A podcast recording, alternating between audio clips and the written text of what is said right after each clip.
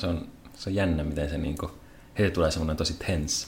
Mm. Have you ever felt Are you listening? Damn. No, jo- mun mielestä vielä vanhemmat ihmiset on pahempi sen kanssa. Jos jotain, no kuvataan se on paha, mutta jos jotain videoidaan, niin mm. jossain sukujuhlissa mä oon huomannut, niin Heti jäykistyy. heti, heti se, on, se on jännä, että miten se tapahtuukaan.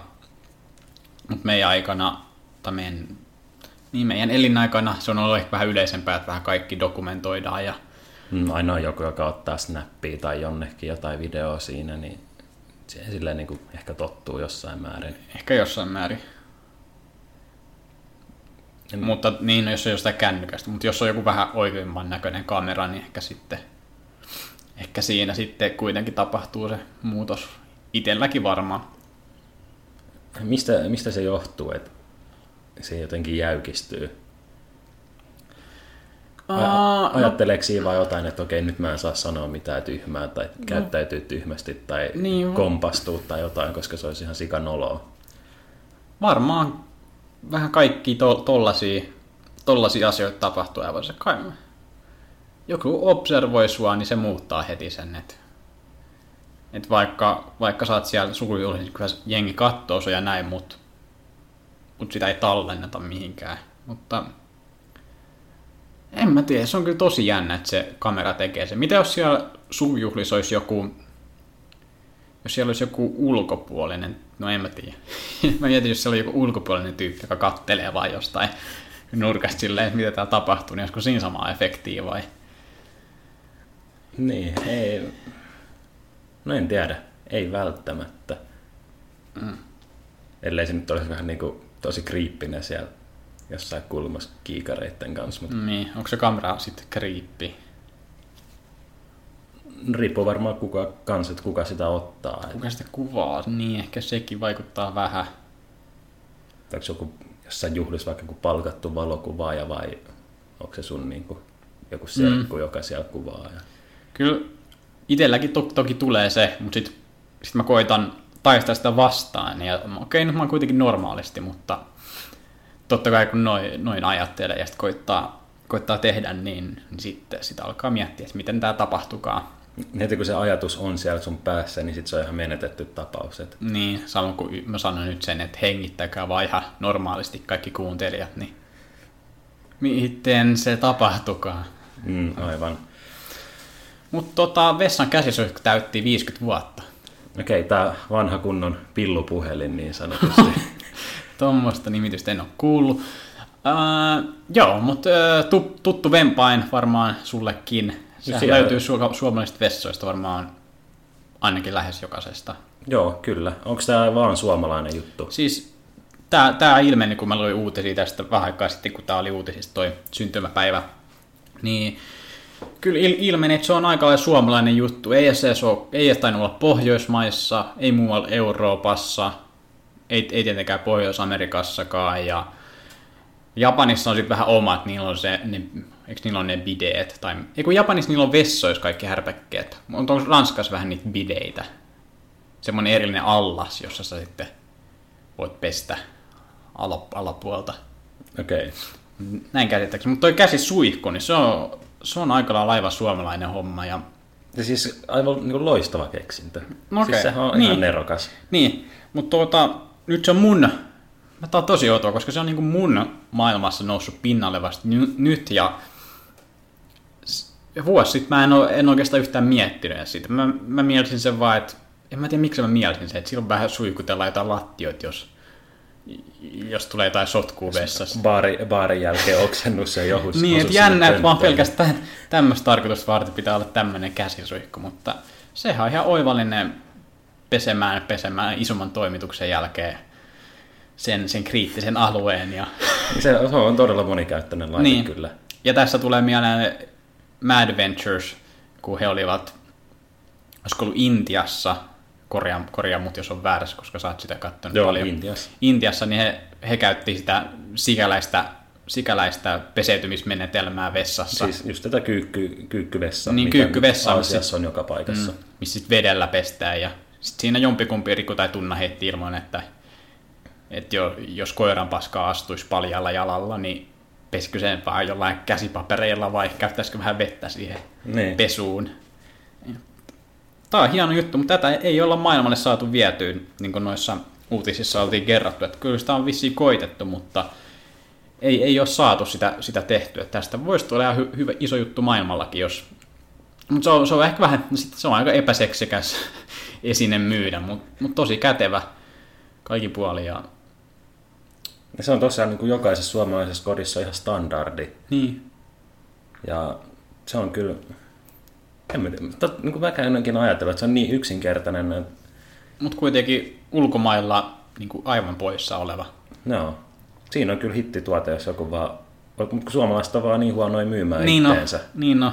Ja sitten myös nyt tulee mieleen tämmöisiä, Suomessa on, on kyllä tämmöisiä käytännöllisiä ratkaisuja, kuten toi kuivauskaappi, mitä nyt on aina vä- välillä katsoo jotain sarjoja, niin viimeksi on katsonut Sopranosia, voidaan mennä siihen myöhemmin, mutta siinäkin on vaan tuon, ää, tuon, tuon lavuaarin vieressä semmoinen tosi epäkäytännöllisen näköinen teline, johon iskettiin niitä tiskattuja ää, alterimia tai lautasia, niin tosi, siinä- tosi outo, outo ratkaisu. Tosi kätevä, että sä voi laittaa siihen yläpuolelle ja sitten se vesi valuu sieltä suunnilleen siihen altaaseen takaisin. Niin. Et, mutta ei, ei saada markkinoitua. Nämä on toki vähän vaikeita, kun nämä ei ole semmoisia, että sä ostat vaan, että nämä pitäisi siinä rakennusvaiheessa olla melkein mielessä. Niin. No joo, ainakin toi, toi kuivausteline, mutta toi käsisuihkuhan nyt on aika helppo liittää sitten, kun hommaa vaikka No, luulis näin. Luulis näin uutta olevan. käsiallasta. Mutta hmm, siinä olisi seuraava äitiysboksi, joka pitäisi saada maailmalle. Niin. Kyllä on, on, on meilläkin näitä ihan hyvin. Mutta on ne käsisuihkuille 50 vuotta. Toivottavasti on ainakin 50 lisää tiedossa. Joo, onnittelut myös munkin puolelta. Tuo tuntuu vähän oudolta, mutta Mitä sä antaisit käsisuihkulle lahjaksi? mm, en tiedä, vessapaperia. Missä paperi käsisuihkulle? Mm, ehkä, ehkä. Joo, ähm, seuraava aiheeseen. Nyt on kesällä ollut vähän ei niin aktiivista tämä meidän toiminta, mutta otan nyt nopeasti pari sanaa Trump-Putin keissistä. Ilmeisesti he tapasivat jossain päin maailmaa, kuulemma Suomen lähettyvillä. Joo. Su- Suomen lähettyvillä, eli Helsingissä tapas, ja, ja tämähän oli toki iso juttu. Uh, mit, mitä sulle jää tästä käteen tai mieleen tästä tapaamisesta? No, no eipä mitään. Kyllä niin kuin sitä seurasi jotain uutisia ja sitten uutisten jälkeen niin kuin jotain näitä otsikoita ja muita, mutta en mä nyt siihen hirveästi mitenkään kiinnittänyt huomiota. En liikkunut Helsingissä niinä päivinä ollenkaan, olin mökillä hmm. omassa rauhassa. Varmaan jäi hyvä idea. Heti kun karkuun. kuulit, että näinä päivinä tulee, niin mökille piiloon. Ma- oma maanalainen bunkkeri rakennettiin siinä mm. vielä saman yön aikana. Mutta eipä mun hirveästi ole mitään sanottavaa. Mun mielestä se, että maailman niin kuin, suurvaltojen nämä johtajat mm, periaatteessa keskustelee samassa huoneessa, niin mun mielestä se on parempi kuin Voit ei keskustelussa. Niin, tai niin. Että keskustelisi vaikka puhelimessa. Niin. Ja sama esimerkiksi, mitä oli niin kuin sit Korean johdon kanssa, niin eihän siinä tapaamisesta ollut periaatteessa varmaan mitään konkreettista hyötyä, että siinä ihmiset puhuu lämpimikseen, mm. mutta kuitenkin se, että ne on samassa huoneessa katsoo hetken toisiaan silmiin, niin mun mielestä se on Niin tota ei varmaan hyvä asia. voida aliarvioida tota ihmiskuntaa, ettei se jää semmoiseksi etäiseksi ja, ja, ja tommoseksi. No e- etäiseksi on ehkä hyvä sana sille, että tästä tulee mieleen tuommoinen panttivankitilanteet. Mä kuuntelin yhtä podcastia, missä tämmöinen panttivankineuvottelija kertoo jotain, että mitä voi tehdä tilanteessa, jos jää, jos, jää, jos, jos sut vaikka kidnapataan tai tämmöistä.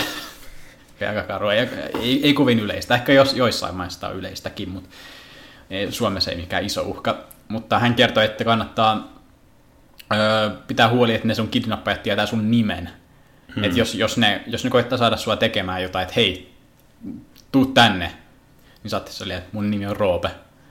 Ja sitten vaan toitotat sitä niin kauan, kunnes ne alkaa kutsua sua sillä nimellä, niin sä sille inhimillistät itsesi, että sä et ole vaan semmoinen esine niille semmoinen disposable asia.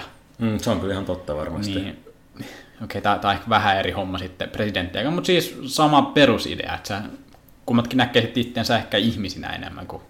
Niin, jos miettii, että on kaksi ihmistä, kenellä on semmoinen nappi siinä pöydällä, jolla voi lähettää ydinaseita hmm. toisen niskaan, niin sitten jos sä niinku mietit, että se on joku karikatyyri, hmm. se toinen henkilö jossain toisella puolella maailmaa vs. sitten, että se on ihminen, jota, jonka sä oot nähnyt, jota sä oot kätellyt ja kenen kanssa niin. sä oot puhunut face to face, niin on se varmasti vähän vaikeampi painaa sitä nappia, vaikka se nyt on aika, aika semmoinen extreme, ettei nyt varmasti mm. siihen olla menossa, mutta kuitenkin. Kyllä.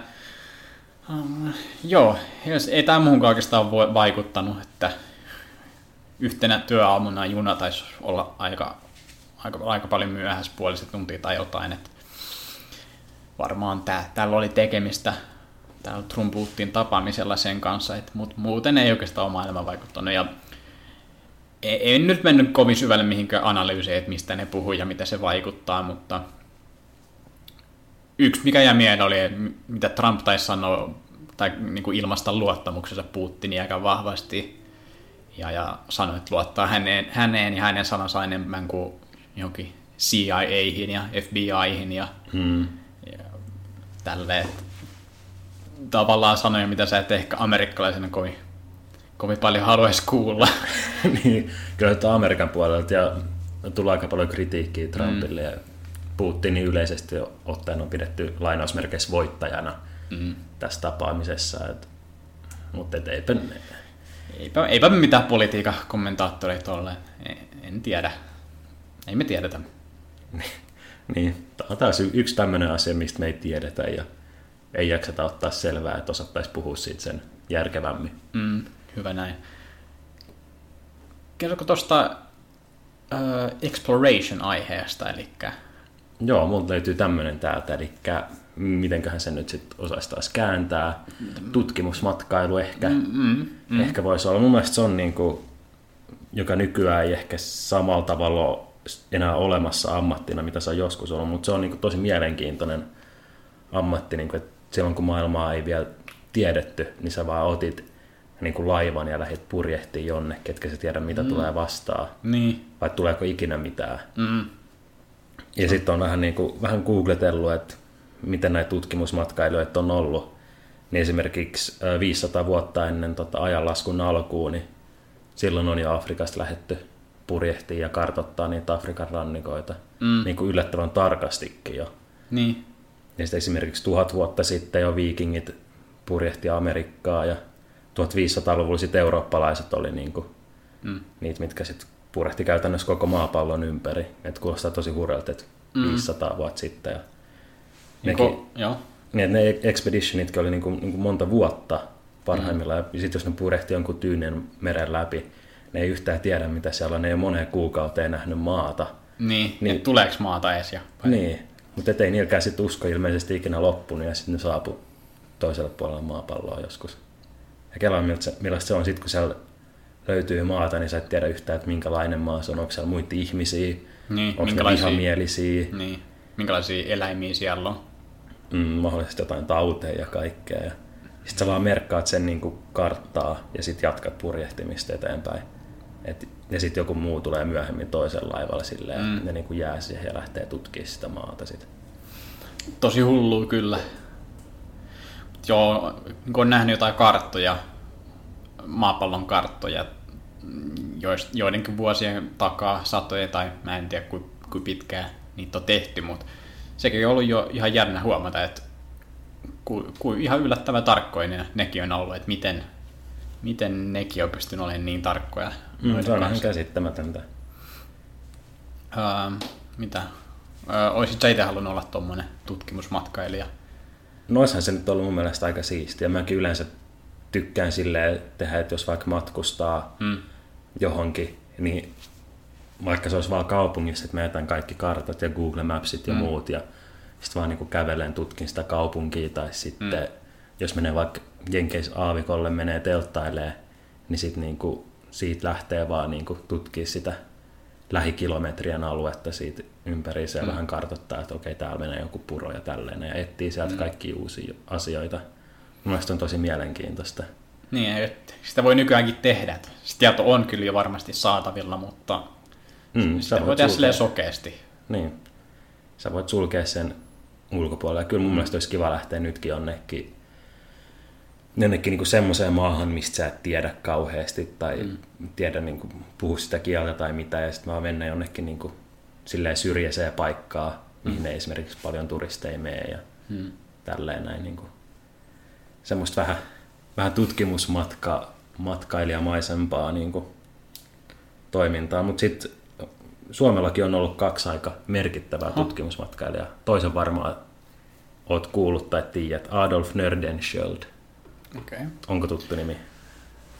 No ehkä jotenkin hämärästi, mutta Se on, synopsit on katkennut jo ja näin.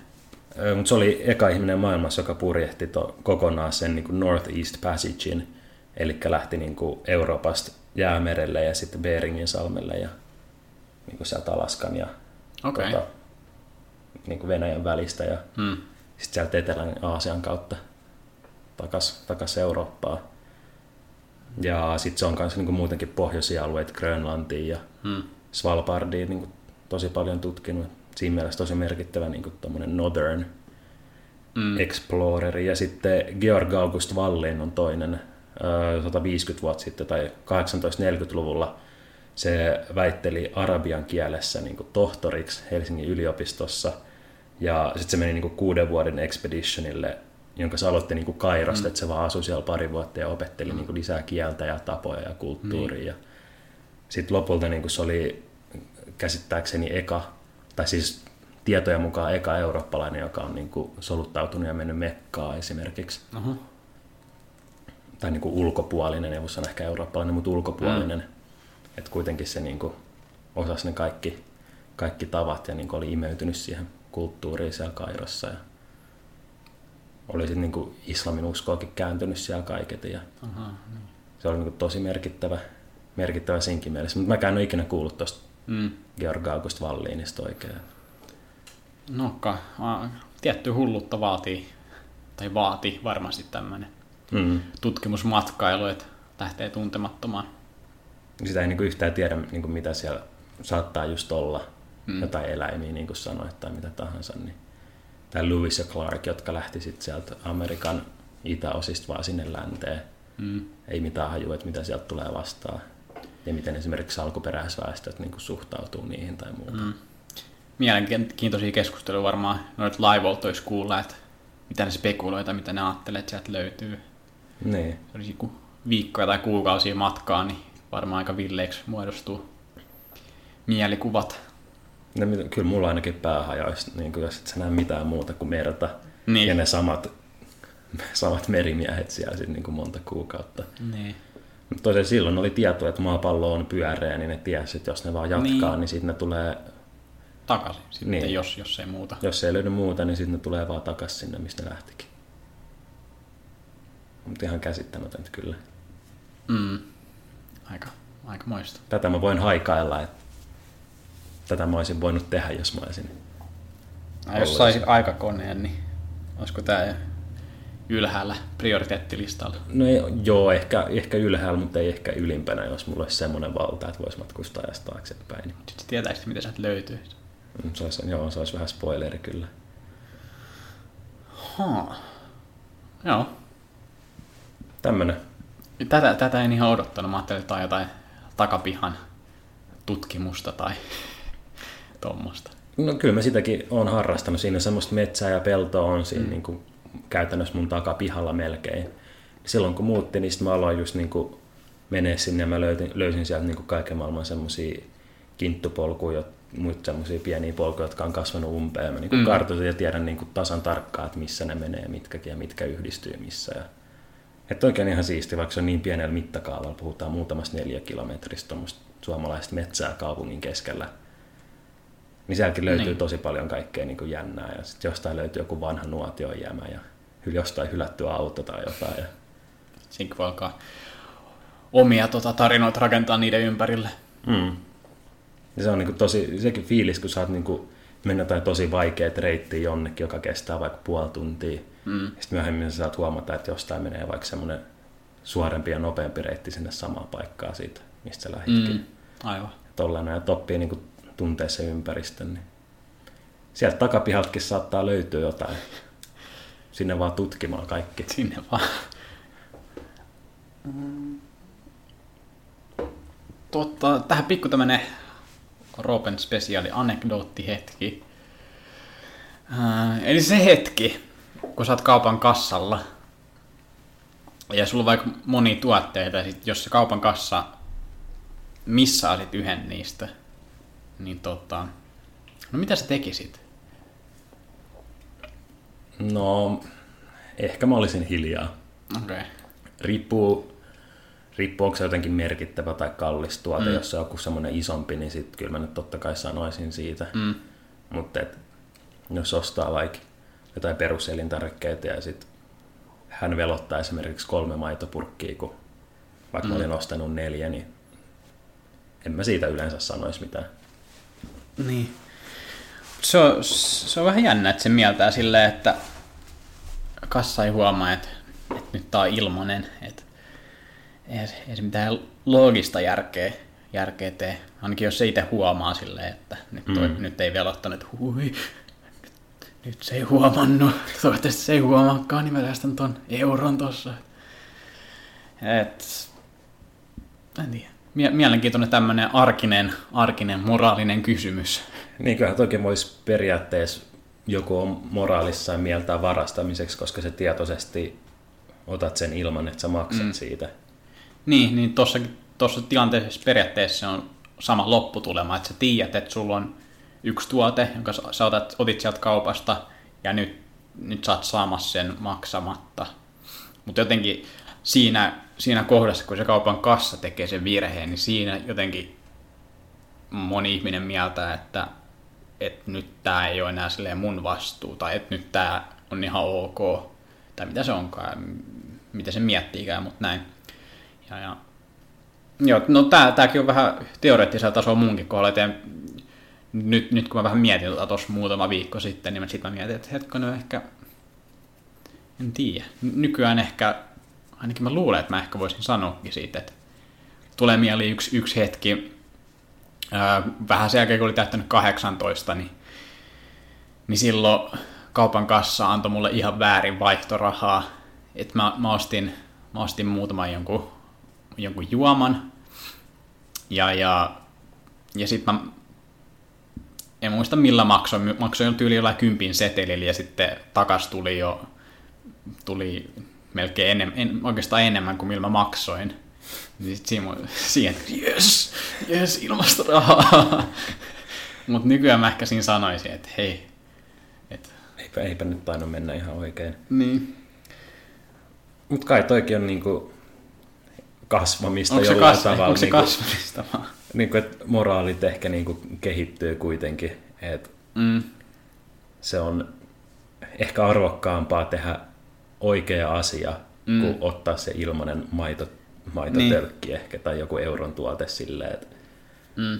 Mo- Monesti just mietin tota, että mitä me nyt, tässä, mit, mitä me nyt halutaan tehdä meidän elämällä, olla, olla parempi ihmisiä, niin mun mielestä tämäkin kuuluu siihen, että tekee oikeita asioita, oikeita ratkaisuja. Ja tekee oikein niin kuin omasta mielestään.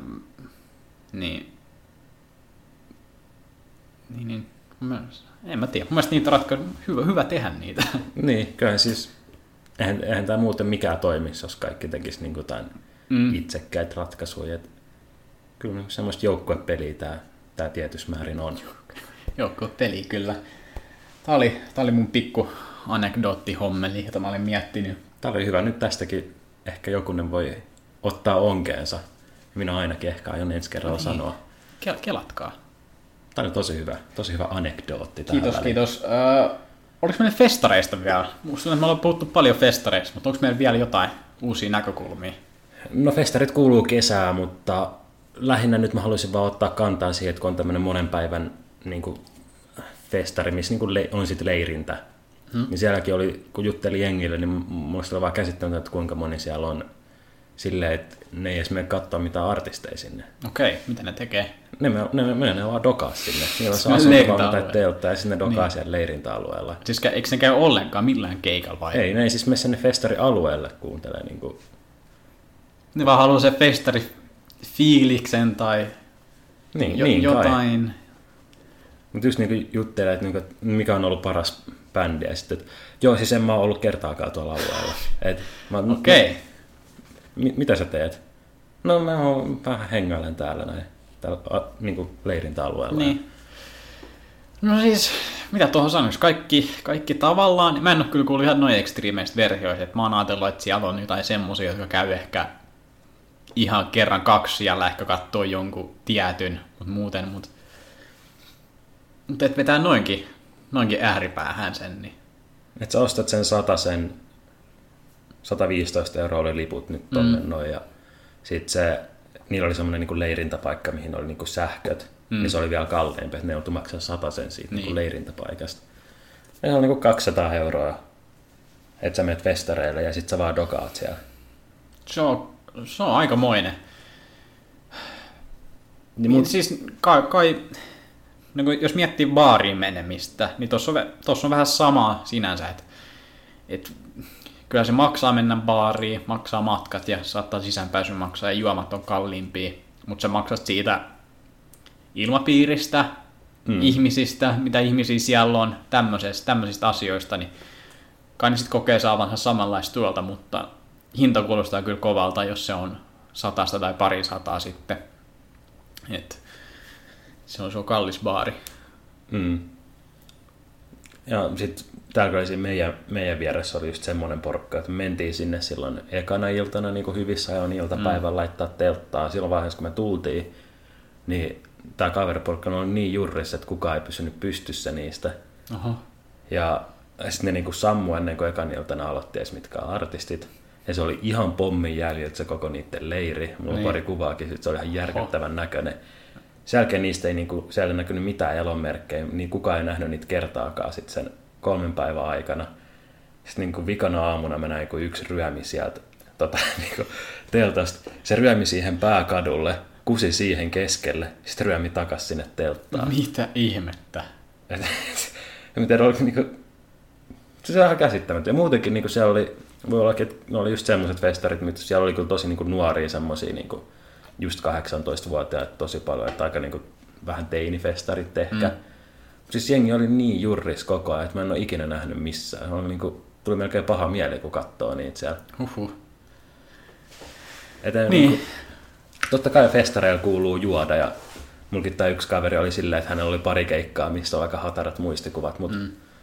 Mutta sentään oli keikoilla ja, niin. ja näin. Et. Niin, en mä tiedä, kyllä mullakin niin totta kai se kuuluu juominen festareihin, mutta et kyllähän se voi tehdä niin järkevästi, mutta ehkä sekin on taito, minkä on oppinut sitten. Tämä mun niin. kaveri nyt oli yli 30 ja tota, Okei. mutta kuitenkin. Et itekin niin kuin, kaikki muut aloitti dokaa siellä niin kuin, heti kun heräsi, niin mä olin vaan, että en, en mä vielä ota. Et Mm. siinä joskus niin kuin kolme neljä aikaa iltapäivällä mä otan vasta niin kuin ekat. Niin. Ja sitten mä niin kuin, mulla on oikeastaan täydellisesti se ajatus niin kuin joka päivä. Että Niin, niin toi. sitten kun tulee se pääesiintyjä joka ilta, niin sitten on niinku se Oi, oi. priimakompis. Kuulostaa ihan huippu-urheilija silleen, että ei, mitään amatööri, amatöörihommia, että aloitetaan aamulta ja se, se hu, huippufiilis tai äh, niin tämä, tämä kohdistuu johonkin väärään ajankohtaan. vaan Mm, huippukunta osaat- pitää olla osaat- just olympialaisissa. Just olympialaisissa. Okei, okay, no, No, mä haluan saada mahdollisimman paljon vastinetta rahoille. no Ja siis ihan järkevää kyllä ihan samoin linjoilla. tosi perseestä sit, jos niinku ei muistakaan mitään, vaikka jostain haluaa Helsingin tai mm. Cheekin tai kenen tahansa keikasta, kun on ollut liian kännissä. Mm. Ei se ole kivaa. Ei varmaan. Mä, mä haluaisin kuvitella, että nämä ylivetäjät tai nämä pelkällä alueella hengailijat oli vähän sitten jotain nuorempia, jotka, Oli joo, joilla on pitkälti. opittava vielä tai, tai en mä tiedä. E- ehkä ne ei vaan mieti niin pitkälle. Ekoi kertoi, kun pääsee ehkä kämpiltä pois olleen yksi, yksin, niin kuin, yksin niin kuin vaan kaverien kanssa, niin ehkä se sitten menee aivan yli. Niin ja se oli kans mitä mä huomasin, että nämä nyt, ketkä nyt on näitä pahimpia tapauksia, hmm. niin eivät olleet pääkaupunkiseutulaisia. Mä en tiedä, onko tämä vaikuttava tekijä kanssa. En tiedä, oo, varmasti kaikki meidän kuuntelijat on ainakin järkeviä, vaikka, vaikka mil- miltä seudulta olisi varmastikin, mutta en tiedä.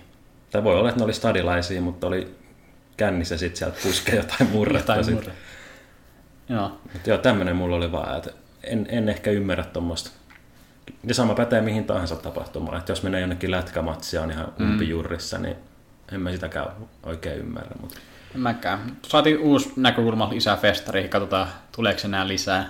Mulla on ainakin mun festarikäynti vielä edessä tältä kesältä, että katsotaan tuleeko sieltä mitään, mitään pohdintoja. Mitään hyviä tarinoita, ehkä sieltä syntyy jotain. Tota, mulla on vielä, me, meillä on aiheet hyvä määrä. Mulla on vielä tosta, tosta biisistä, ei kun hetkonen, pitäisikö tää vetää vähän myöhemmin, kun puhutaan MM-kisoista muutenkin. Seven Nation Army. No ehkä tää on niin sivusta. Mä, mä kerron Seven Nation Army, tää White Stripesin biisi. Joo, Onko varmasti tuttu? kaikki on, kaikki on vähintään kuulleet, jos ei nimen perusteella No mä en, en, nyt jaksa editoida tähän mitään väliin, niin mä hyräilen sitä.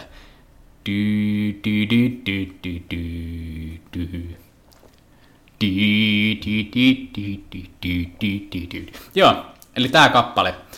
Mä katsoin YouTube-video, jossa kerrottiin, että miksi, miten tästä tuli ää, niin massiivinen urheilutapahtumien biisi, ja, ja tämän videonkin mukaan viimeinen, miksi sitä kutsuttiin? Viimeinen great folk song. Ää, Okei, mä, toi folkki vähän hämmentää mua tossa, mutta folk, eli kansan kansan biisi. mm, Niin se, tota, niin. Uh, eli tätähän paljon noissa MM-kisoissa, futiksen MM-kisoissa laulettiin ja taisi olla ihan aika lailla tämmöinen virallinen biisikin. Oli, oli, en mä tiedä, oliko se ennen kaikki otteluita, mutta soitettiin ja, ja tämä on monien jalkapallofanien tämmöinen laulama kappale. Ja, ja tuossa video, videossa kerrottiin, miten siitä tuli semmonen, ainakin jossain määrin. Mutta tota, niin, mun mielestä se on tosi mielenkiintoista, miten jostain biisistä tulee niin massiivinen. Ja mä en muista koko sitä tarinaa, se voi googlettaa, mutta se oli joku jalkapalloseura, joka aloitti sen laulamisen. Ja, niinku ihan funny niin ihan, ihan funny chanttina jonkun maalin jälkeen alkoi laulaa sitä ja tää oli joku vielä tämmönen ihan oli, oli joku hyvä ottelukin kyseessä, että et siinä tapahtui joku, joku, joku tyyppi teki maalin, se, ja sitten aina kun se tyyppi teki maalin laulo tota, ja, tai sitten jonkun hattutempu, ja sit, siitä se varmaan alkoi elää omaa elämäänsä, ja, ja miten tuommoinen lähtee leviämään, ja siitä tulee semmoinen, jonka kaikki jalkapallofanit sitten tietää, että tää on tää yksi chantti, mitä me nyt lauletaan, ja niin kuin kymmenet miljoonat biisit, niin sadat miljoonat, en mä tiedä kuinka monet ihmiset tietää sen biisin, mutta ja moni tietää, mutta sitten varmaan ehkä vielä iso osa näistä ihmisistä, jotka tietää sen, ei tiedä mikä sen nimi on, ja vielä vähemmän tietää, että mikä bändi sen on tehnyt. Et tämmöiset biisit, jotka lähtee elämään niin kuin aivan omaa elämäänsä. Mm, otetaan vaikka joku Daro de Sandstorm, niin sekin Niin. on No vähän sitä- vastaava, että on lähtenyt niinku ihan käsistä mm. suorastaan. Niin, no, no Fuutiksessa kyllä sen, tai tuossa Seven Nation Armissa sen ymmärtää, että just, että jos on niinku fanikulttuurin kautta levinnyt, että fanikulttuurissa just paljon niinku otetaan muilta seuralta ja monet niinku biisipohjat on aika samat, mutta sitten mm. vaan jokainen jengi tekee omat sanat siihen ja mm, esimerkiksi tämä Islannin maajoukkueen se Viking Clap, niin. niin sitten Minnesota Vikings on NFLs niin omaksunut sen nyt itselleen. Että kyllä tolleen, Tollinen levi. kohta kaikki tekee, kaikki joukkueet tekee Viking Clappia kohta. Se voi olla. Senkin voi, senkin voi tehdä oikein ja väärin. Et mä oon paljon versioita, missä ei pystytä pitää sitä tahtia semmoisena hyvänä alussa. Et sehän on tosi makea, että se on alussa semmoista niin hajanaista tai semmoista, että siinä on niin iso väli niillä. Mm, kyllä. Että jotkut alkaa vetää heti sen liian nopeasti taputusta kohti. Et siinä pitää varmaan olla hyvä, koordina- hyvä, hyvä koordinaatio ja hyvä se johtaja siellä, joka näyttää, että Niin. et eipä lähetä vetää liian nopeasti. niin se on, kun se lähtee, niin se on varmaan niin kuin, siis useita minuutteja kestää Mm. ennen kuin päästään sinne loppuun. Niin kuin viiden minuutin keissi. Niin. Ja sitten jotain tommosta, että sitä ei sitten niinku ylikäytetä, ettei tule kymmen, kymmentä Mm. kertaa matsia aikana. Niin. Niin kyllä mä, mitä Islantin matseja mä katsoin, niin mun mielestä se oli aika just sopivasti silleen pari, kolme kertaa pelissä ehkä lähti ja sitten se oli aina silleen, wow, mitä, mitä siellä tapahtuu. Ja, Mm, Kyllä niin Tuntuu, telkan väri- välitykselläkin mm. tulee kylmät väreet. ja tuntui, että se vastustajan joukkueenkin fanit alkaa vaan silleen hiljenevä ja kuuntelee sitä, mitä siellä tapahtuu. Tai nyt kyllä ne tietää, että on se niin iso juttu, mutta ne silti jää ihmettelemään sitä. Mm. Ja En tiedä, oliko sit se viime vuoden EM-kisoissa, että siinä niinku, Mm. tai siis ei viime vuoden, mutta viime EM-kisoissa, Niin. että Islannin menestys, minkä takia esimerkiksi Englanti mureni siinä. Niin. Ehkä Et siinä niin voi joku meni- pieni, pieni asema olla siinä, että miksi näin kävi. Ja esimerkiksi jos fani katsoo just jonkun maalivahin takana ja sitten etenkin siinä alussa, kun se on niin pitkä se tauko, niin sä tiedät, että kohta sieltä tulee niinku seuraava Niin. aalto, mutta sitten sä niinku odotat ja odotat, että ei se tule vieläkään, milloin se tulee. Ja sitten se tulee. Kyllä. Eipä tosta sen enempää, oli ihan hyvä video. Se löytyy tämmöisellä, jos etitte, että How Seven Nation Army Became a Stadium Chant.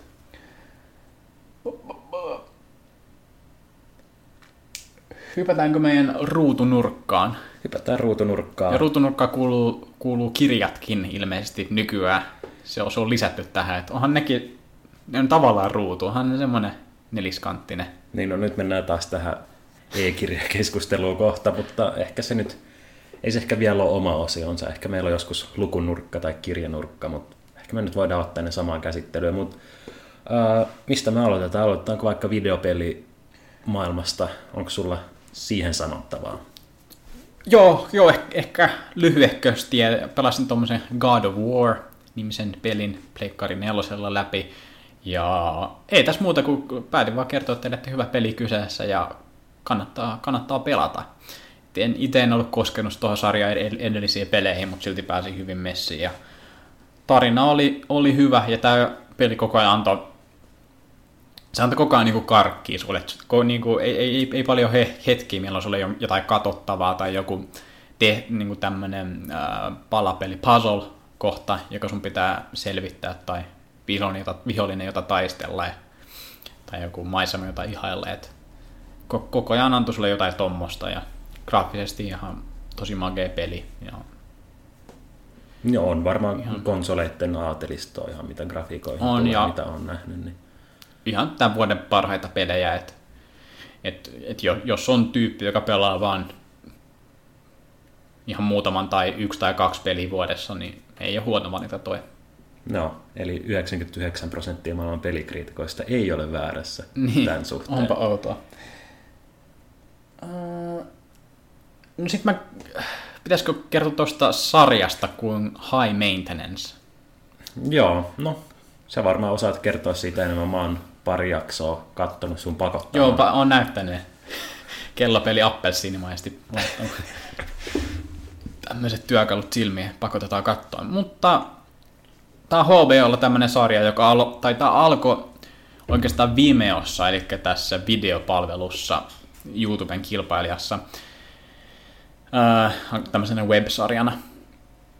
Oliko se joku tuotantoyhtiö silloin takana, vai oliko se ihan niinku tosi tosi pienen budjetin niinku Oh, kyllä siinä varmaan, pak- kyllä siinä varmaan jotain, Jotain on. Pientä oli tullut. takana, että kyllä se näytti alusta asti suht laadukkaalta, että, että ainakin sen puolesta ajattelisin, että oli. Että, joo, siellä, siellä tehtiin parikymmentä jaksoa Vimeoon ja sitten HBO taisi ostaa tämän ja nyt on tullut kaksi kautta HBOn kautta ja muistaakseni olisi kolmaskin tuloillaan. Tämä kertoo tämmöisestä New Yorkilaisesta ää, ää, kukkakauppiaasta, joka siis ää, toimittaa kukkia asiakkaillensa, eli siis kannabista toimittaa, jos joku ei ymmärtänyt referenssiä, mutta ää, toimittaa sitä asiakkaille ja joka jakso seurataan oikeastaan enemmän niitä asiakkaita kuin sitä päähenkilöä, mutta tämä päähenkilö, joka nimi on Guy, niin se on myös mukana kaikissa jaksoissa ja on niin kuin y- yksi miellyttävämpi hahmo, mitä on viime vuosin nähnyt telkkarissa. Et sitä on tosi mukava katsoa. Se, se, se, on vaan hyvä tyyppi, semmoinen, jonka sä haluaisit, että toi sun kaveri, että tosi rento jätkä. Et siitä ei paljon pahaa sanottavaa, että se on helppo, helppo ja hyvä ankkuri tälle sarjalle. Mutta pääosassa on yleensä nuo asiakkaat, jotka vaihtelee, vaihtelee joka jaksossa. Jotain muita sivuhenkilöitä, jotka palaa, niin semmoisiakin on.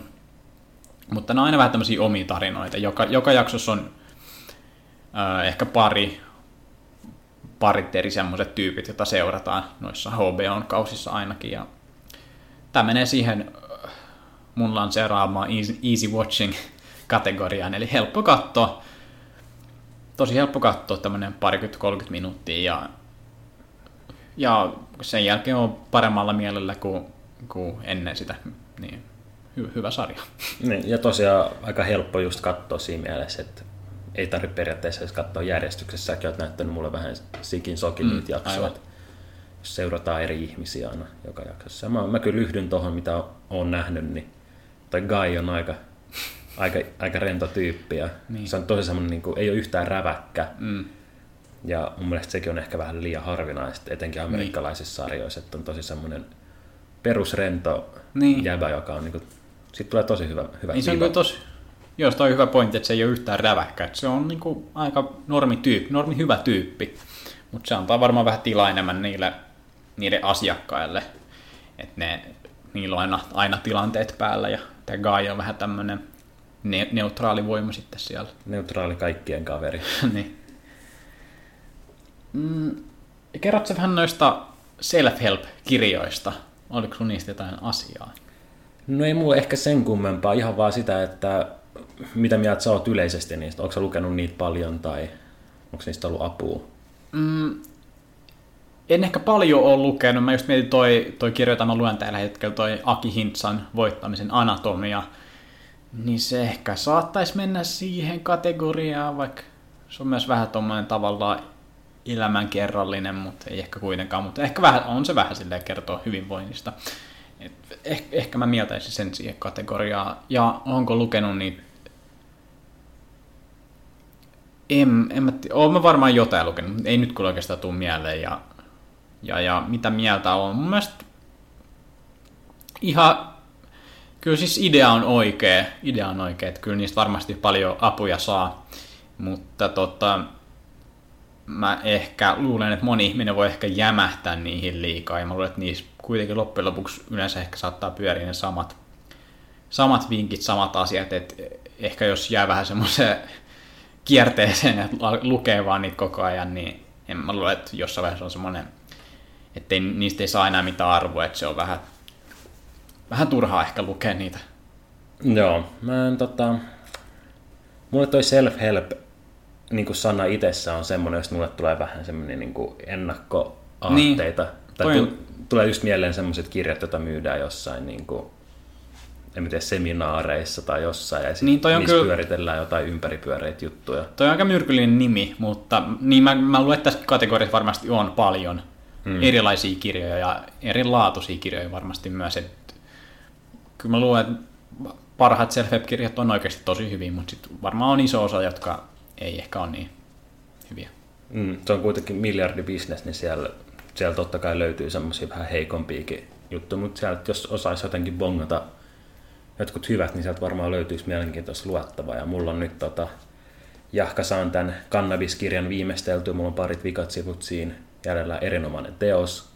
Kaikki Joo. kunnia Kyllä, hyvä, hyvä Anton. Antonille, joo kaikki kunnia.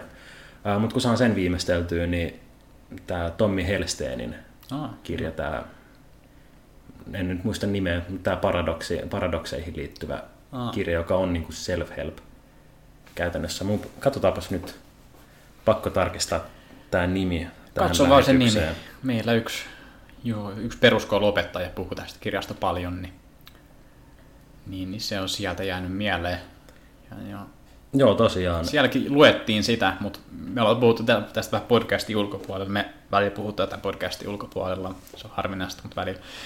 Mutta sieltä ehkä vähän jäi ehkä vähän, ei oikein mitään makua suuhun, että et varmaan oltiin vähän liian nuoria kuitenkin siihen. niin jotain 15-vuotiaita oltiin ja se Maikka, joka oli just puhuttiin, että yksi meidän niin kuin ehkä lempimaikaista jollain tapaa, että se oli tosi tiukka, mutta tosi semmoinen niin kuin reilu ja se niin kuin kohteli sen oppilaita niin kuin vertaisina aikuisina, mikä mun mielestä on tosi arvostettavaa. Mm. Et Pauliinalle kaikki kunnia, hyvä, hyvä Maikka, ja se niin kuin puhui tästä kirjasta tosi paljon. Mm. Ja niin kuin yritti saada kaikki oppilaat lukea, ja se ei ikinä silloin oikein lähtenyt. Mutta mä ajattelin, että nyt mä Mutta mut kato, siihen. tälleen, tälleen niinku, kyllähän se lähti, mutta se, kyllä kun se ajatus jäi meidän päähin, päähin kuitenkin vielä vuosiksi eteenpäin. Ja nyt se ehkä vähän, että oli se pieni kipinä päässä, että sä tiesit, mikä se Tommi Helsteen on ja tälleen, niin Mm, jotenkin totta. se sieltä tuli. Että mä tiedän tonne, on vähän helpompi lähteä mukaan. Niin. Tämä on kyllä aika nerokas opetusmenetelmä, että kymmenen vuotta myöhemmin, se istutti sen siemenen ja kymmenen vuotta Niin. myöhemmin mä sanoin, että nyt mä oon valmis mm. oppia täältä Maikalta tämän jutun, mm. minkä se kertoi mulle aikoja sitten. Niin. Mutta joo, Tommi Helsteinin Saat sen, mistä luovut, elämän paradoksit on tämän kirjan nimi. Aivan, aivan. Odotan innolla ajatuksiasi tästä. Joo, varmasti palataan ruutu kautta kirjan nurkassa sitten myöhemmin. Mm. Onko siitä ollut apua Joo, vai Mutta mielenkiintoinen kirja varmaan, vaikka ei siitä ehkä self-helppia saiskaan. Mutta et, kyllä. Ja mä tota, jos mä kerron vähän mitä mä oon lukenut nyt, niin sain valmiiksi sen Brave New Worldin, eli mä en ikin äh, muista tämän tyypin nimeä, se oli joku Huxley, ihan tosi kuuluisa kirja- kirjoittaja, mutta joo, joku Vintage Huxley muistaakseni. No nyt joku sitten korjaa, että se ei mennyt ihan oikein, mutta sinne suuntaan. Ää, niin luin sen, tämäkin oli tämmöinen dystopia-homma, eli kertoi tulevaisuudesta, jossa, jossa periaatteessa on pyritty tekemään maailmasta mahdollisimman mukava ja oikeastaan hedonistinen, tosi hedonistinen maailma, ja koitetaan kaikki pahat asiat laittaa, laittaa sivuun ja, ja vauvoille ja lapsille, kun ne nukkuu, niin soitetaan jotain levyjä, joista toistetaan jotain satoja kertoja jotain lauseita, jotain, että kuulostaa silleen, niin kuin, että siinä on hyvät tarkoitusperät ja en tiedä, onko sitten, jos on dystopinen kirja, niin lopputulokset ei ehkä ollut niin onnistuneet, mutta kuitenkin kuulostaa tosi niin kuin orwellilaiselta melkein. Että No siis joo, nämä, nämä on ihan serkuksia, nämä Huxley ja Orwell. Ja sitten siellä myös tyypit veti tämmöistä huumetta kuin soma, joka kuulosti aika tämmöiseltä heroinimaiselta, mutta ei kuitenkaan ihan, mutta jotain tämmöisiä pilleri, popsi, tämmöisiä ilopillereitä, että jos tulee huono olo, niin vedä kaksi tämmöistä ja, täm, ja tälleen. Ja kysyttiin, että, että jos joku, joku on ehkä vähän liian miettelijällä päällä tai miettii jotain, vähän jotain huonoja juttuja, niin sitten, tai jotain kuolemaa vaikka, niin hei, oot, oot sä muistanut ottaa sun somat? Ja tälleen. Mutta joo, siis ky- kyllähän jo ta- tarkoitukset varmasti jo kuulostaa se, että tässä kirjassa näillä tyypeillä oli hyvät, mutta, mutta, tota, mutta kun sitä lukee, niin se kuulostaa toki aika semmoiselta pelottavalta ja pelottavalta. Ja, no ei siinä loppujen lopuksi, tai no, nyt ei mennä spoilerialueelle, mutta ei, ei, ei, ei siinä niinku mikään huonosti mene, mutta se ei vaan kuulosta kovin hyvältä idealta niin sulkea kaikkea pahaa pois. Ja, mm, ei se ihan tervettä kyllä varmaan ole. Mm. No joo, mutta en mä sen enemmän osaa analysoida, mutta oli hyvä luku. Mennäänkö me vielä urkkinurkkaan? Voidaan mennä. Joo, Otetaanko futisaihetta, ei ehkä suoranaisesti MM-kisoja, ehkä vähän yleisemmin, tai No, MM-kisoista yleisemmin, mutta sanotaan yleisemmin, että mehän oltiin ihan profeettoja ja ennustettiin oikein MM-finaalipari ja, ja jopa voittaja. Tuossa Joo. kun podcast äänitettiin ennen pudotuspelejä, niin, niin ennen sitä. To, toi Kroatian nappaus oli toki sun, mutta mä, mä komppasin sitä hienosti ja, ja, ja Ran, Ranska me sitten valittiin ja eihän se voitti. Joo, Ranska nyt oli ennen, ennen turnausta, niin kun katsoi sitä Ranskan joukkuetta ja kyllä sen, niin kuin, kyllä sen näki, että nämä on voittajia, tämä on voittajajoukkue ja Kroatialla, kun katsoi sitä, miten Kroatia, niin kuin, Kroatian otteita, niin ihan alusta asti näki, että he menee kans päätyy asti tai ihan, niin kuin, mm. Ihan mitalipeleihin ja niin kävikin. Kyllä. Toki se oli vähän harmi, mitä me mietittiin just, että noin yläbräketti ja alabräketti oli niin eri taso siitä. Tuntui, että se yläbräketti oli kuitenkin niin paljon kovempi. Siellä oli Ranska ja Argentiina, Uruguay, Portugali, Portugali, Belgia. Belgia. No oikeastaan tuossa noin viisi, niin se kertoo jo paljon. Kun siellä alhaalla oli sitten Kroatia, Englanti, no Espanja, mutta sen jälkeen taitaa vähän. Oliko Espanja? Eikö se Espanja ollut? Kyllähän ne jatkoa pääsi. Joo, ketä vastaan, en muista ketä vastaan niillä oli se. Espanja pelasi... Oliko se Kroatia? Ei se ollut Kroatia. Kroatia se oli Venäjä? helppo. Oliko se Venäjä? Nyt tarkistetaan taas. Google laulamaan. Brackets on siellä. Aivan. Joo, Venäjä. Venäjä voitti. Joo. Näinhän se meni. Eli joo, eli yl- yläbräketti tuntui paljon kovemmalta. että Tuntui, että sieltä olisi voinut Belgia mennä ihan päätyy asti ja äh, Uruguaykin kenties. Ja... Kyllä se Ranska-Belgia oli siinä oli turnauksen kaksi parasta joukkuetta. Se olisi ollut hienoa, mm. jos ne olisi ollut finaalissa. Siitä olisi voinut tulla niin kuin, huikea matsi. Kyllä. Fantastinen matsi, niin kuin. Erkka V. Lehtola olisi sanonut. No paljon puhetta aiheutti äh, ehkä ajanpeluu noissa kisoissa. Se on joka Se kisoissa. on, se on joka kyllä. Se, kyllä, kyllä se mullekin aina tulee mieleen, että tuntuu, että se ensimmäisen maalin arvo on ihan massiivinen. Että se, Mm. et, kuitenkin jalkapallossa on aika helppo puolustaa. Tai helppo, en mä tiedä helppo, mutta se on tosi tehokasta vetäytyä ja puolustaa vaan sitten sen yhden maalin jälkeen ja välttää virheitä ja, ja sitten noin pelata. Ja, ja No en mä tiedä, ehkä mun, ehkä mun tunteet on vähän, vähän tota nyt palautunut normaalille tasolle, mutta joidenkin otteluiden jälkeen mä olin, mä olin aika vihainen sille tosta ja et mun mielestä sille, toivoisin, että sille saataisiin tehtyä. To, toki jalkapallon niin, niin kuin traditioiden peli ja Se on tosi niin kuin konservatiivinen, Konservatiivinen. suhteen, vaikka koko ajan tulee näitä Mm. uusia juttuja, mutta Ja se miten, se, miten aika toimii, että tuntuu, että se ei vaan, tuntuu, tuntuu, että se tuntuu välillä aika väärältä just, että mietin ne vaihtoon menoja, että, että mä, mä en jotenkin toi, miten se voi olla, että sen saa tehdä niin, että kun se, aina kun seuraa, että jos joholla oleva joukkue pelaaja menee vaihtoon, niin se aina kävelee. Ja sitten päinvastoin, kato, jos on häviö, niin jaksaakin hölkätä, vaikka luulisi, että rasitus olisi aika taso, samalla tasolla, että mm. ei toskaan nyt monista sekunneista, mutta kyllä siitä tulee ehkä sit minuutti per peli tai jotain tommosta. No siinä M-finaalissahan katsoin just tota Fajan kanssa, niin me tehtiin silleen, että sekuntikello muutettiin aikaa vikan 10 minuutin. Mm. Eli 80 minuutista 90 minuuttia. Mm. Että kuinka paljon sitten oli aktiivista peliaikaa.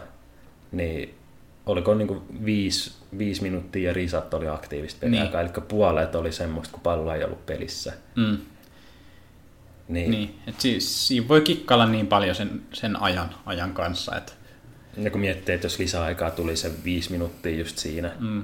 niin se tuli pelkästään vikan 10 minuutin aikana se viisi minuuttia. Niin, siis se on hyvin outoa myös toi, se on mulle vähän mysteeri, miten se lisäaika annetaan. Toki mä ymmärrän, että, että siitä ottelusta ei haluta tehdä niinku oikeastaan pidempiä, että ne pelaajat väsyy ja tolleen.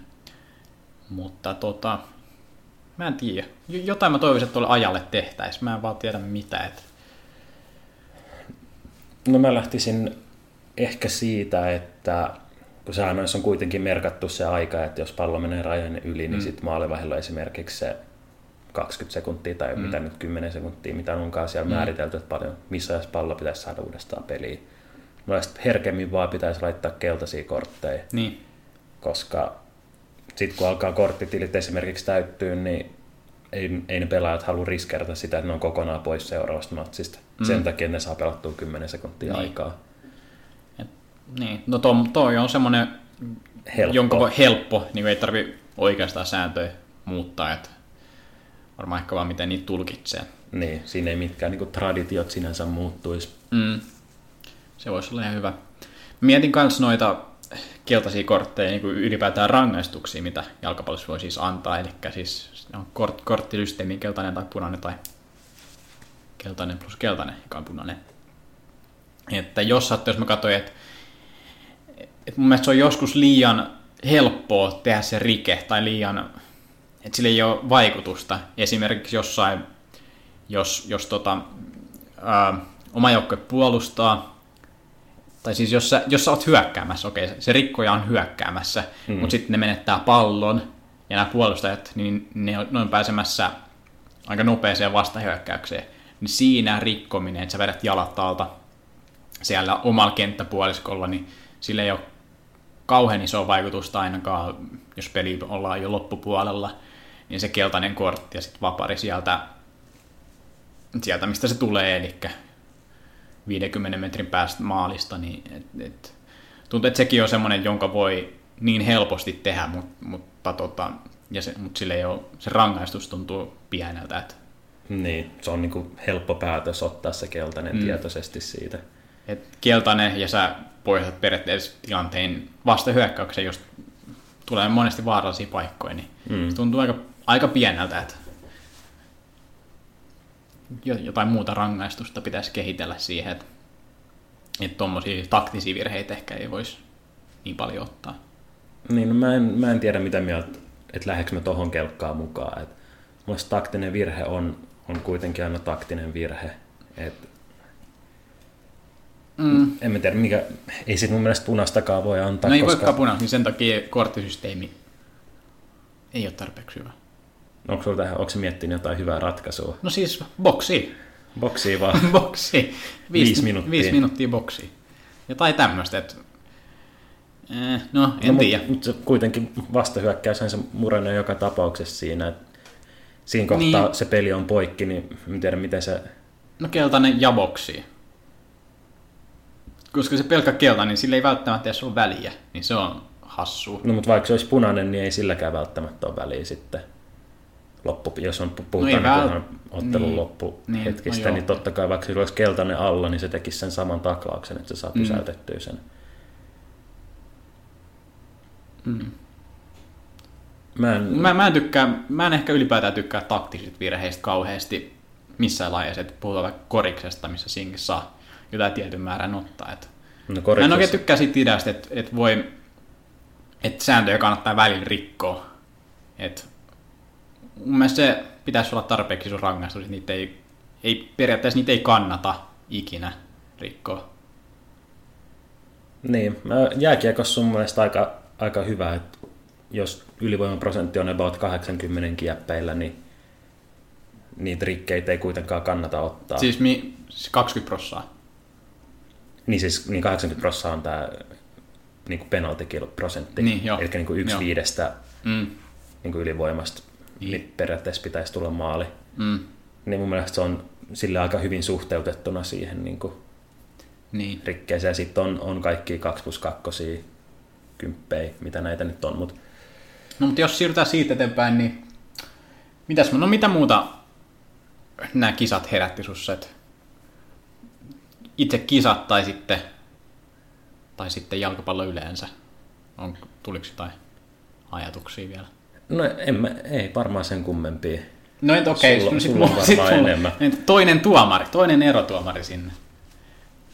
Onko Miten jääkiekos mahtuu sinne kentälle, joka on paljon pienempi? Mahtuu neljä tuomaria, jotka pystyy kuitenkin aika hyvin ole pelin ulkopuolella, mutta jalkapallossa on yksi, jonka pitäisi nähdä kaikki. Hmm. Olisiko siis niin kuin, että molemmat hoitaisi oman puoliskonsa? Niin, kyllä. Mm. No mutta ei nyt sitten näkisi yhtään paremmin sitten, jos molemmilla puoliskolla olisi se, silti se yksi tuomari, missä se peli on. No miksei. No se näkisi sieltä toisella keskiympyrässä näkisi toinen ja toinen Tai se on tullut kuitenkin aina kaksi kuvakulmaa per, tai kaksi niin kuin reaaliaikaista kuvakulmaa siellä No kentällä. mutta si- onhan siellä linjatuomarit, jotka näkee sit laidasta ja päätytuomarit, Mm, jotka mut nehän- pystyy kans liputtaa. Niin. Pystyykö näitä mitään kortteja antaa tai tälleen? Ei, mutta siis ne pystyy liputtaa ja sitten jos on niiden mielestä korttiarvon, niin sitten ne sanoo Mm. sinne headsettiin, että mun mielestä oli keltainen kortti. Mm. Ja päätuomari sitten aika usein niin kuin Joo. antaa sitten sen keltaisen. No mä heittäisin toka tuomari sinne kentälle. Mitä väliä, kyllä sinne mahtuu, tilaa on. Mutta tota, ehkä, tämä ei ehkä ole niin iso ongelma, että kyllä rikkojat saa aika hyvin pois. Et, ja nyt kun on toi varikin oli, niin Niin ja, ja futiksessa on niin kuin aika niin kuin merkittävässä roolissa periaatteessa, että mihin se tuomari laittaa sen linjan siinä ottelun alussa. Esimerkiksi kuinka fyysisesti saa pelata, mm. niin se pitäisi olla niin kuin periaatteessa ihan sama. No niin, mutta kyllähän ne ihan hyvin linjat saa jääkiekoskin keskusteltua keskenään. Niin, no mä en tiedä, onko jääkiekossa kuinka paljon enemmän semmoisia niin rajatapauksia, niin kuin, että jos sä rikot jotain, niin se voi, niin jos sä kampitat jotain, niin se on aika selkeä. No, se voi olla sekä, mutta kyllä mä sanon, että ihan yhtä lailla rajatapauksia on rikkeiden kanssa kummassakin lajissa. Mutta mä en, mä en, no siis voi olla, olisi kiva nähdä, miten se toimisi. Mutta Mm. mä just niinku futiksessa mä just niinku ihailen tuomaritoimintaa tosi paljon, niinku, että kuinka hyvin ne maailman parhaat tuomarit on. Mm. Katsoo jotain Kynet Sakiria esimerkiksi, miten se vetää siellä, niin en mä, en mä niinku haluaisi, että sillä olisi kukaan kaveri siellä, koska en, en mä tiedä mitä lisäarvoa se toisi. Siellä on maailman paras tuomari, joka vetää sillä sen omalla jämäkän linjalla. Mm, no, niin. No mä vaan haluan, että, no mä haluan, että tuomarit ei nähdä, niin mä ehkä sä ihailet niitä, mutta mä toivon, että tai mä en sillä halua tehdä niistä mitään hahmoja, että se, ne pelaajat ja se peli on se, mutta muuten mä haluan, että kaikki viheltää niin kuin hyvin sääntökirjan mukaan ja se on siinä. Niin, no en mä tiedä. Mä, mä näen kuitenkin sen, että siinä on säännöissä on mun mielestä ihan hyvä, että siinä on vähän tulkinnanvaraa ja jokainen tuomari pystyy sitten ehkä niin oman linjalla tulkitsemaan sitä. Mun mielestä se on hieno osa jalkapalloa ja mä tykkään siitä henkilökohtaisesti. Okei. Entä päähän kohdistuneet taklaukset? Tai iskut? Mulla oli täällä iskut oikeastaan, koska...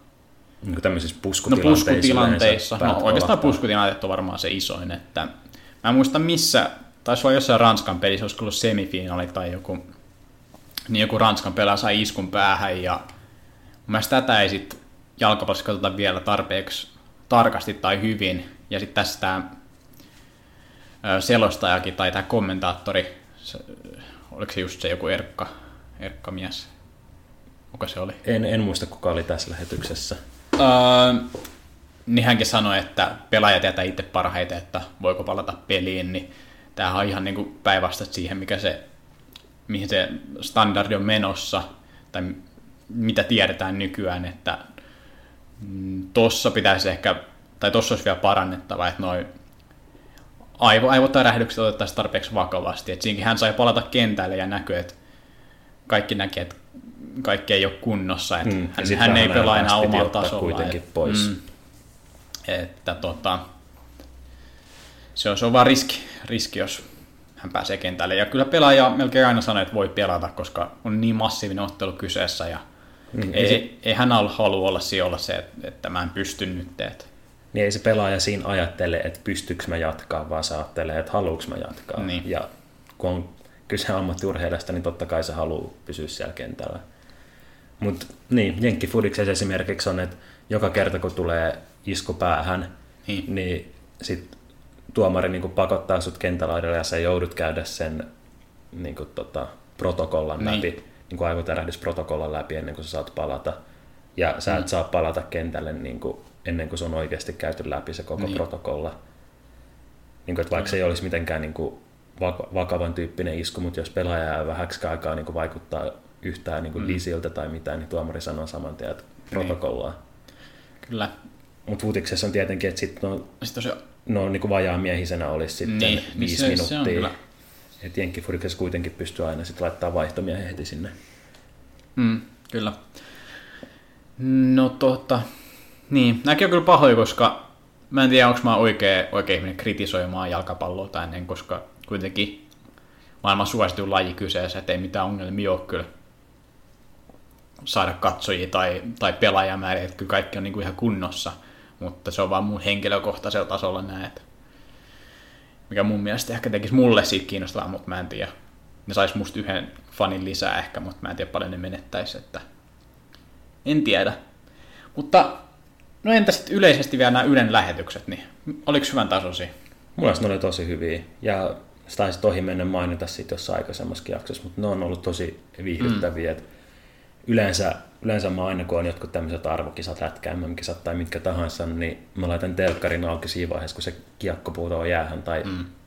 peli alkaa. Mutta näissä mä oon aina laittanut, kun lähetys alkaa. Niin, Hyvät vieraat ja tosi hyvää, niin kuin, hyvää ja ammattitaitoista juttua siellä on koko ajan. niin on ollut, että, että tota, no kun on paljon ehkä jääkiekko MM-kisoja seurannut, niin onhan se, se ero kyllä ihan, ihan käsittämättömän iso laadussa, että siinä just haluaa laittaa, just kun se kiekko putoaa jäähän, niin vasta lähetykset pyörii ja ei, siellä ne analysoinnit ehkä kiinnostaa niin paljon, mutta tosi on tosi hyvä simppeli, ei, en mitään pyörää ole keksinyt siellä uudestaan, mutta kaikki toimii. Mm, ja ne oikeasti osaa tuoda jo niin semmoisia asioita siihen analysointiin, mitä mä en itse tulisi ehkä ajatelleeksi. Niin. Ja tuo tosi paljon lisäarvoa. Ja etenkin tämä, no käsittääkseni siellä ei muita naisia ollutkaan vieraana, kun tämä yksi oliko Miettinen sukunimi, en ole ihan varma. Mm. Mutta hänellä oli tosi paljon juttuja. Erkka V. Lehtola totta kai, Mm. mun, mun lemppari. niin tässä oli, niin se oli tosi hyvä kaksikko mun mielestä siellä. Joo. Ja ihan niin kuin selostaja osastoa Matti Härkönen, Suomen paras futisselostaja ylivoimaisesti. Ja mun kaikki toimi. Tosi paljon tykkäsin näistä. Niin, ei, ei paljon valitettavaa keksi, joten johtopäätös on, että hyvin meni kyllä. No, kaikki pisteet yleisradiolle ja kyllä toi niinku oli aika hyvä vastinetta TV-maksulle. Kyllä, kyllä oli. Alkaako tässä EMT olla paketissa täältä erää? Joo, ehkä tämä oli nyt tämä heinäkuun jakso tässä. Heinäkuun jakso. No ehkä me tässä, jos, jos tänne asti kuunnellut, niin ehkä jaksaa kuunnella, mutta nyt tosiaan kesällä vähän jaksotkin vähenee, kun mekin täällä lomaillaan ja nautitaan tästä kuumuudesta, jos siitä voi nauttia. Koko vartalo soijasta, joka on 24-7. Aivan. Mutta meillä on vieraita taas tulossa, joten pysykää kuulolla. Nyt on oikeasti jo, voi sanoa, että nyt on jo oikeasti lähellä. Mutta kesä on, me voidaan taas vetäytyä tähän kesätekosyyn Kesä on Joo. vaikea saada vieraat, mutta nyt meillä on semmoiset. Ja meillä on erittäin jännä konseptijakso mietinnässä. Ei ehkä kerta siitä vielä enempää, mutta Joo, 50 saattaa olla joku semmoinen pieni spesiaalijakso, jos ehkä pureudutaan ei niinkään yleisiin aiheisiin, vaan ehkä enemmän niin kuin meihin mm. hahmoina. niin. Tämmöinen backstory-jakso. Katsotaan, Kyllä, paljon, paljon hyvää tiedossa. Että itsekään tiedetä mitä siitä tulee, mutta, mutta joo, nyt on matskuu, hyvää matskuu tulos, kerrankin me voidaan oikeasti luvata näin. Tai no ei me voida luvata, mutta, mutta älä ikinä lupaa liikoja. mä, lu- Show business. mä lupaan, että meillä on enemmän yritystä seuraavissa jaksoissa, mitä nyt on ehkä ollut parissa edellisessä. Kenties. Mutta tää kyllä ihan hyvä jakso. Tämä oli ihan solidi, ihan, so, ihan ok.